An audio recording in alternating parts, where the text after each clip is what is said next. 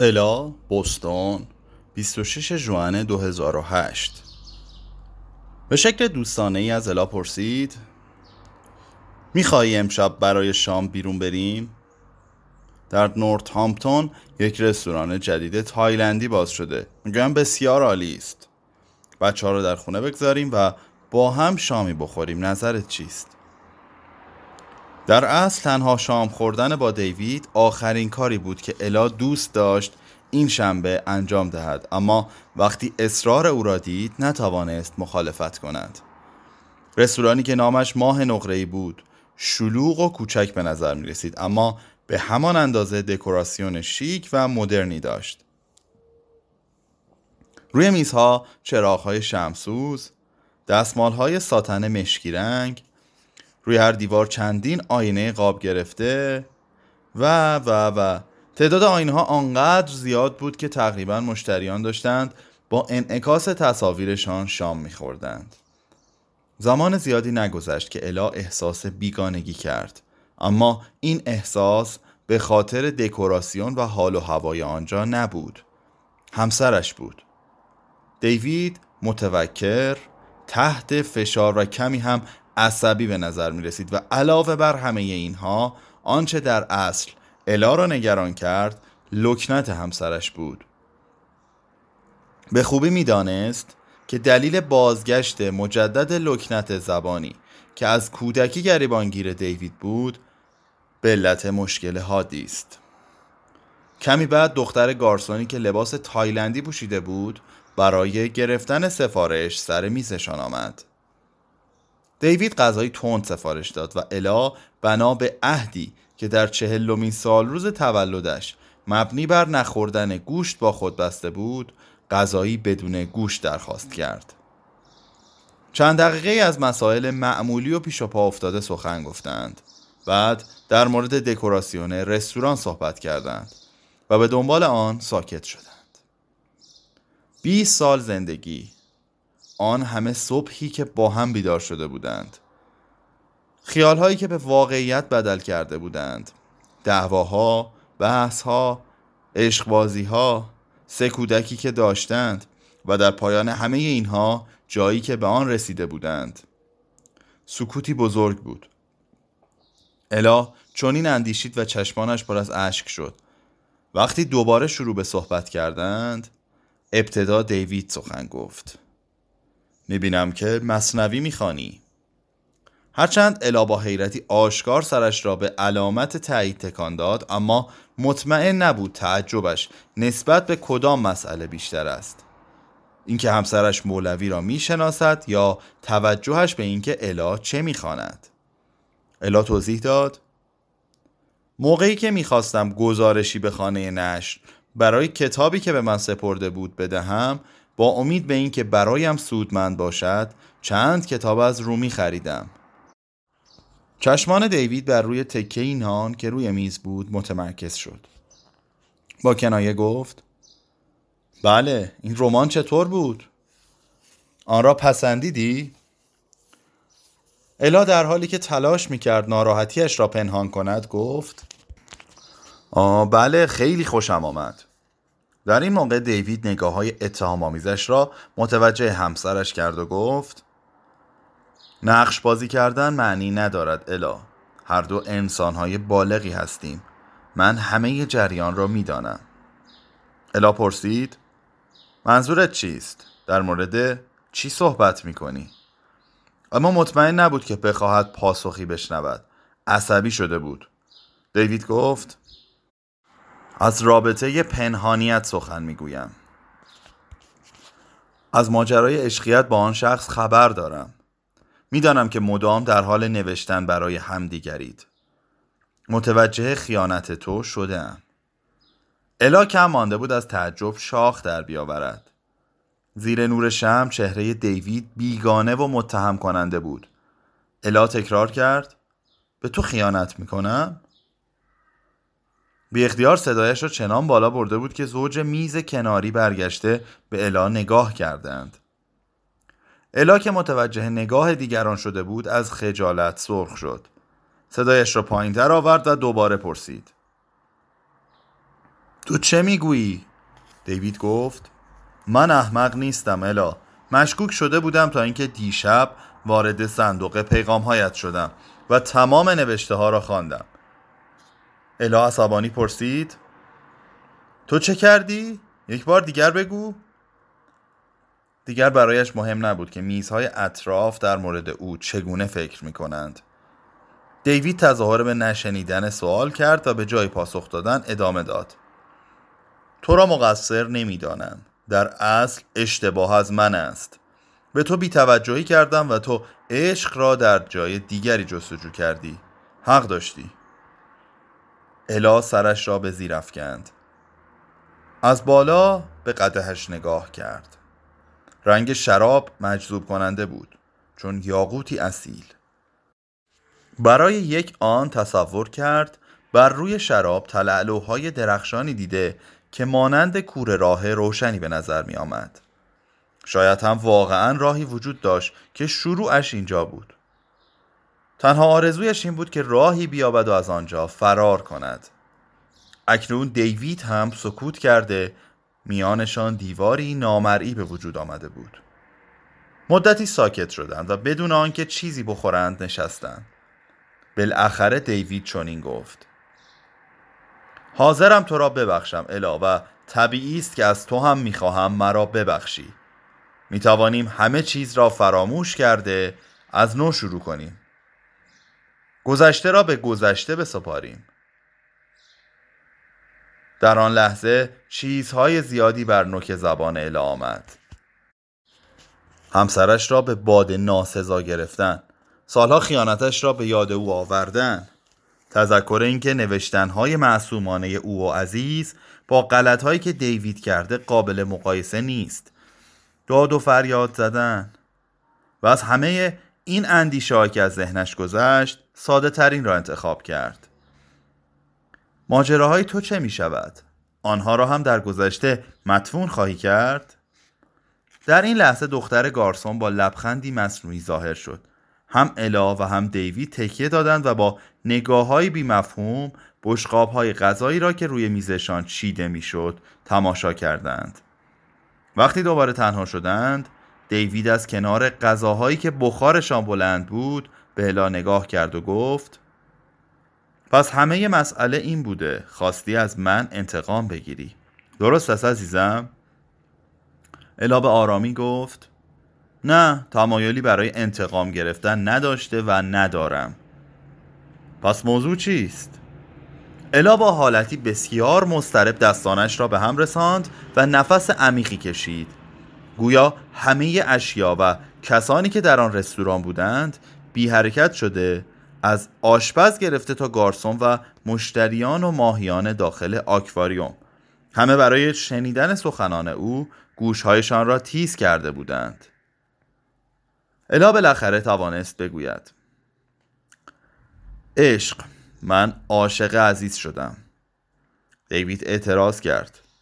تو حتی او را نمی‌شناسی آنقدر مسئله در مورد او هست که تو از آنها بیخبری. معلوم است که طرف یک بیمار روانی است. برای شناختن او نیاز به دانستن چیز زیادی ندارم چون ذات او را می‌بینم. الا تصور کرد که همسرش به او خواهد خندید. منتظر چند جمله تمسخرآمیز تحقیر کننده تلخ و تند بود اما چنین نشد. اعتراض که سهل است. کوچکترین صدایی از دیوید بر نیامد. بالاخره وقتی سر بلند کرد و توانست نگاه کند الا در چهره همسرش فقط استرابی عمیق دید و در آن لحظه فهمید که انتقام عصبانیت و حتی شهوت همه نزد دیوید قابل پذیرشند اما عشق عشق فرق می کرد عشق آخرین کلمه ای بود که دیوید انتظار داشت از الا بشنود. در حالی که صدایش میلرزید گفت ولی ولی ما سه بچه داریم هیچ با آنها فکر کرده ای؟ الا گفت بله سه بچه داریم و من خیلی دوستشان دارم. شانه هایش افتاد. روی پیشانیش رگ آبی رنگی پیدا شد. اما عاشق عزیز شدم. دیوید عصبانی شد. بس است دیگر. اینقدر این کلمه را تکرار نکن. شراب داخل گیلاسش را سر کشید. با انگشتان لرزانش روی میز دایره هایی کشید و سعی کرد دوباره آرام شود. متوجه اشتباهاتم هستم الا. بیان که بخواهم تو را رنجاندم. اما دوست دارم یک چیز را بدانی. هیچ زمانی از دوست داشتن تو صرف نظر نکردم. قول میدم از این پس با تو صادق باشم. اگر عشق را نزد اشخاص دیگر جستجو کنی پشیمان خواهی شد چون هیچ کس نمی‌تواند تو را به اندازه من دوست داشته باشد. می‌فهمی؟ الا گفت به دنبال چیزی نزد کسی نیستم. اما ظاهرا این سخن را بیشتر از دیوید به خودش گفته بود. بیان که در کلامش اندیشه کند و عاقبت سخنانش را بسنجد زمزمه کرد. رومی می‌گوید عشق چیزی نیست که در بیرون یافت شود. در درون است. تنها کاری که باید انجام دهیم یافتن و از میان برداشتن موانعی است که در درونمان ما را از عشق باز می دارد. دیوید با صدای بلند و خشن گفت دوباره شروع نکن. به خودت بیا. این تو نیستی. خودت رو فریب میدی. نقش بازی می‌کنی. در دستت کتاب های شعر درون مغزت پر از خیالات اما دیگر بس است. تو این چنین رومانتیک نبودی. الا برای لحظه ای سکوت کرد. این سخن را از جای به یاد می آورد کلمه ای که روزگاری دخترش را با آن متهم کرده بود. اکنون خودش مورد اتهام آن قرار می گرفت. حلقه تمام شده بود و سخنانش چون بومرنگ به خودش باز می گشت. صندلیاش را عقب کشید و دستمال سفرهش را کناری گذاشت. به آرامی گفت لطفا دیگر به خانه برگردیم اشتهایم کور شد. در راه بازگشت کلمه ای در اتومبیل سخن نگفتند. آن شب جدا از هم خوابیدند و صبح فردا اولین کار الا نوشتن نامه صمیمانه برای عزیز بود. کارها از کنترل او خارج شده شکل غیرمنتظره پیدا کرده بود. عزیز هم حق داشت این را بداند. متعصب قونیه فوریه 1246 بی تا این حد ندیدم. تو هم اخبار را شنیده ای شیخ یاسین؟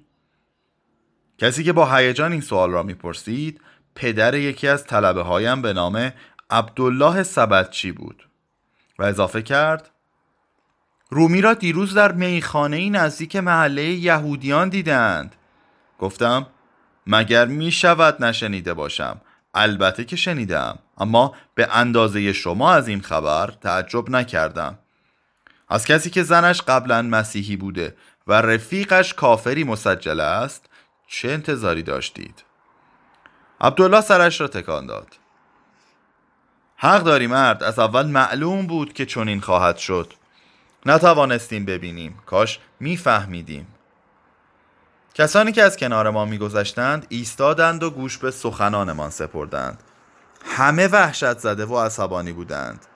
یکی از آنها پیشنهاد کرد رومی را به مسجد جامع راه ندهیم و نگذاریم آنجا موعظه کند.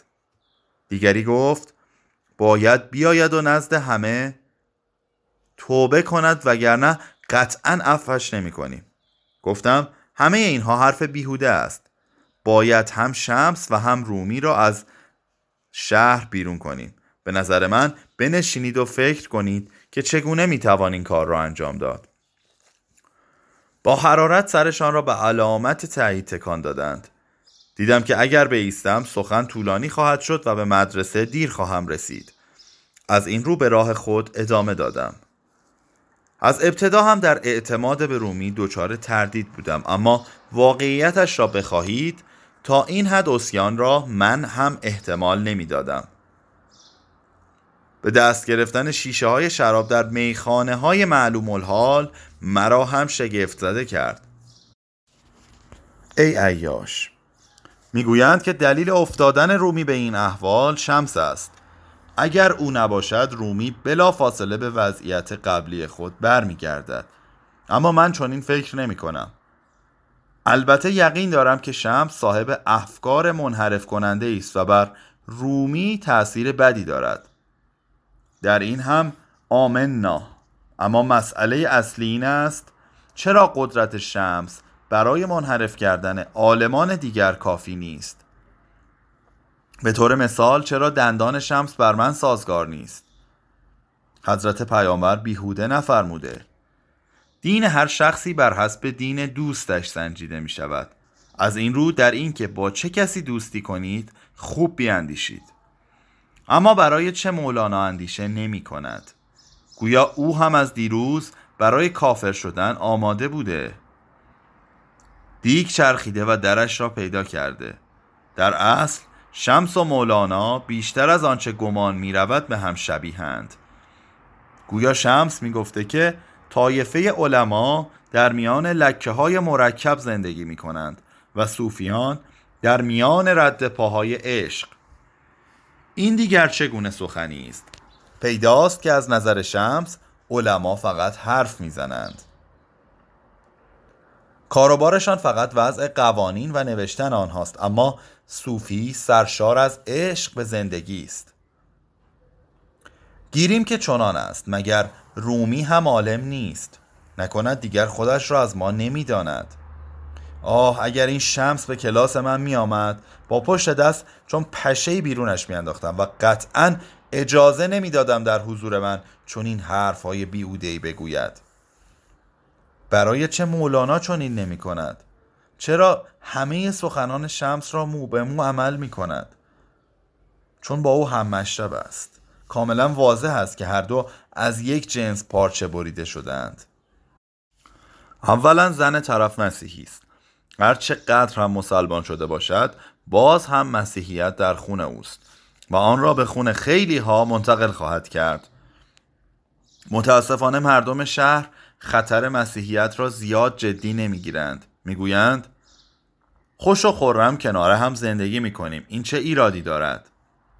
من هم به چنین افراد سادلوهی می‌گویم هیچ دیده اید که قطره آب در میان قطره روغن جایی بیابد؟ مسلمانان هم تا همین حد می توانند به مسیحیان نزدیک شوند. ممکن است در کنار هم زندگی کنند اما با هم هرگز. مولانا از ابتدا هم نسبت به غیر مسلمانان نرمی و انعطاف نشان می‌داد. همه می‌دانستند که به کلیسای قدیس خاریتون می رود و دعا می کند یک مسلمان آنجا چه کار دارد؟ با کشیش کلیسا دوستی نزدیکی داشت. همه اینها برای بیاعتماد شدنم نسبت به رومی کافی بود اما مزید بر همه اینها شمس تبریزی را که معلوم نبود در پی چیست به خانهش راه داده و کاملا از مسیر خداوند خارج شده. از این رو هر روز به طلبه هایم یادآوری می کنم فرزندان در مقابل شیطان بیدار باشید. ابلیس هر لحظه می تواند شما را منحرف کند. شمس یک شیطان است. حتما فرستادن رومی به میخانه فکر او بوده. خدا می‌داند چگونه او را به انجام این کار راضی کرده. هرچند مگر مهارت شیطان منحرف کردن افراد با ایمان و ترغیبشان به گناه نبود. از ابتدا فهمیده بودم که شمس چه بی نماز خودخواهی است. مقایسه کردن حضرت پیامبر با اون صوفی لاوبالی بستامی بیدینی بزرگی است. مگر این سخن بستامی نبود؟ من خودم را ستایش می کنم شعن من والاست. و بعد بی آنکه خجالت بکشد گفته بود آهنگری که نفس خود را میکوبد منم. و حتی کار را به جایی رسانده بود که بتواند با وقاحت بگوید برای تواف به کعبه رفتم و ناگهان دیدم که کعبه مرا تواف می کند این چه جرأتی است؟ اگر کفر نیست پس چیست؟ بله ذاتی که شمس اینگونه با حرمت از او یاد می کند چون این کافری است. هرچه باشد او هم چون بستامی منافقی بیش نیست. ولی خوب است که بالاخره مردم شهر حقیقت را دیدند. منتقدان شمس روز به روز زیاد می شوند چه ها که در موردش نمی گویند حتی من گاهی دچار وحشت می شوم در حمام ها مزاره خیابان ها و میادین انسان ها با خشم در مورد شمس سخن می‌گویند. با چنین افکاری مسیر مدرسه را طی کردم و دیرتر از همیشه به مدرسه رسیدم. با شتاب از در کلاس وارد شدم اما هنوز یک قدم جلوتر نرفته بودم که احساس کردم شرایط در کلاس عادی نیست. طلبه هایم روی زیرانداز چهار زانو و به ردیف نشسته بودند. رنگ همهشان پریده بود. در مقابل پنجره باز کسی در وضعیت تکیه داده به دیوار ایستاده بود. این مرد بیمو و بیریش که با تبسمی گستاخ در مقابلم قرار داشت کسی غیر از شمس تبریزی نبود. از طرف دیگر اتاق به من نگاه کرد و گفت سلام علیکم شیخ یاسین. ما هم منتظر بودیم. دیر کردی? یک لحظه تردید کردم که پاسخ سلامش را بدهم یا نه. بالاخره هم پاسخ ندادم. به جای آن رو به طلبه هایم کرده و پرسیدم این مرد نامبارک اینجا چه کار دارد؟ برای چه اجازه دادید داخل بیاید؟ هیچکس پاسخی نداد. همه شگفت زده و مسترب بودند. سکوت را خود شمس شکست. در صدایش نوعی بیحرمتی و در چهرش عظمتی عجیب مشهود بود. چشمانش را به چشمانم دوخت و چنین گفت از آنها عصبانی نشو شیخ یاسین این فکر من بود. صبح از مسیر شما میگذشتم به خودم گفتم که سریع به این مدرسه بزنم و کسی را که در این شهر بیشتر از همه نسبت به من تنفر دارد زیارت کنم. ببینم می‌تواند حرفهایی را که پشت سرم می‌گوید پیش روی خودم هم بیان کند؟ صفحه 297